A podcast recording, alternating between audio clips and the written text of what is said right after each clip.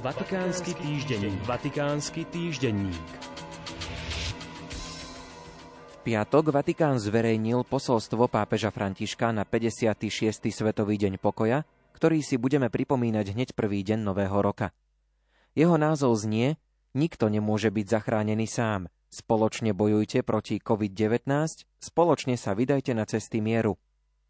Pápež v najnovšom posolstve poznamenáva, že epidémia COVID-19 nás uvrhla do temnej noci, destabilizovala naše každodenné životy, narušila naše plány a rutiny a narušila zdanlivý pokoj aj tých najbohatších spoločností.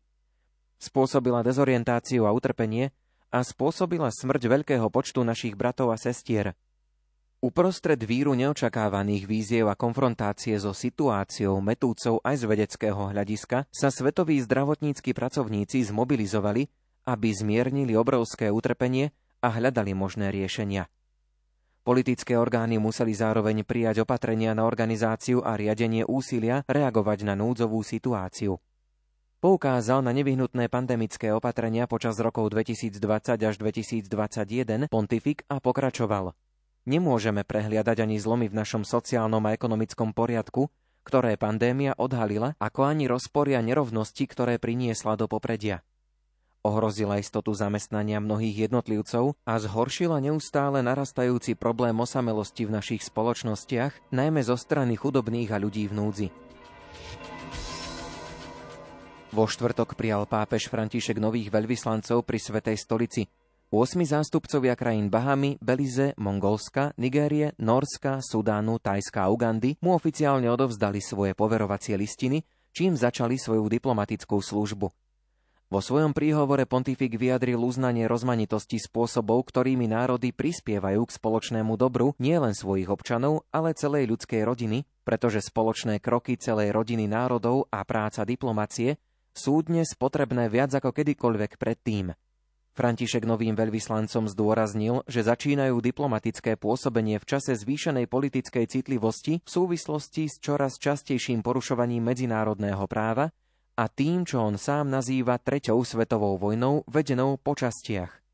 V tejto súvislosti vyjadril ocenenie ich práci, kde vynaliezavosť a talent sú tiež darmi, ktoré možno dať do služieb celého sveta, v bilaterálnom aj multilaterálnom kontexte, v záujme zlepšenia ľudstva.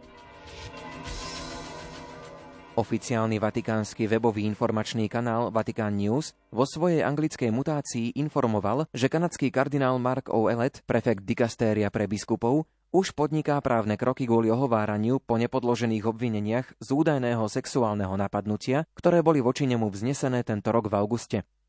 Vo vyhlásení zverejnenom v útorok uviedol, že podal žalobu za ohováranie, pričom zdôraznil, že skutkov, z ktorých ho obvinujú, sa nikdy nedopustil.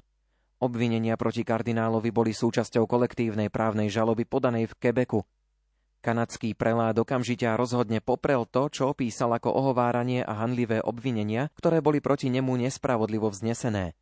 Vo svojom vyhlásení spresňuje, že po predbežnom vyšetrovaní pápež František zistil, že neexistujú dostatočné dôkazy na začatie kanonického vyšetrovania proti nemu za sexuálne napadnutie.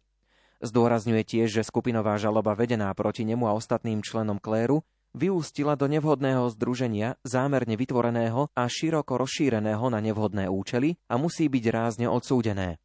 Kardinál v závere svojho oficiálneho vyhlásenia zdôrazňuje, že obete sexuálneho zneužívania majú nárok na spravodlivé odškodnenie záujmu, ktorú utrpeli a konštatuje, že je citlivý na ich utrpenie a je im blízky. Vysvetľuje, že ich právo na spravodlivosť nie je spochybňované jeho postojom, ktorý je potrebný na obranu pravdy, jeho povesti a jeho cti.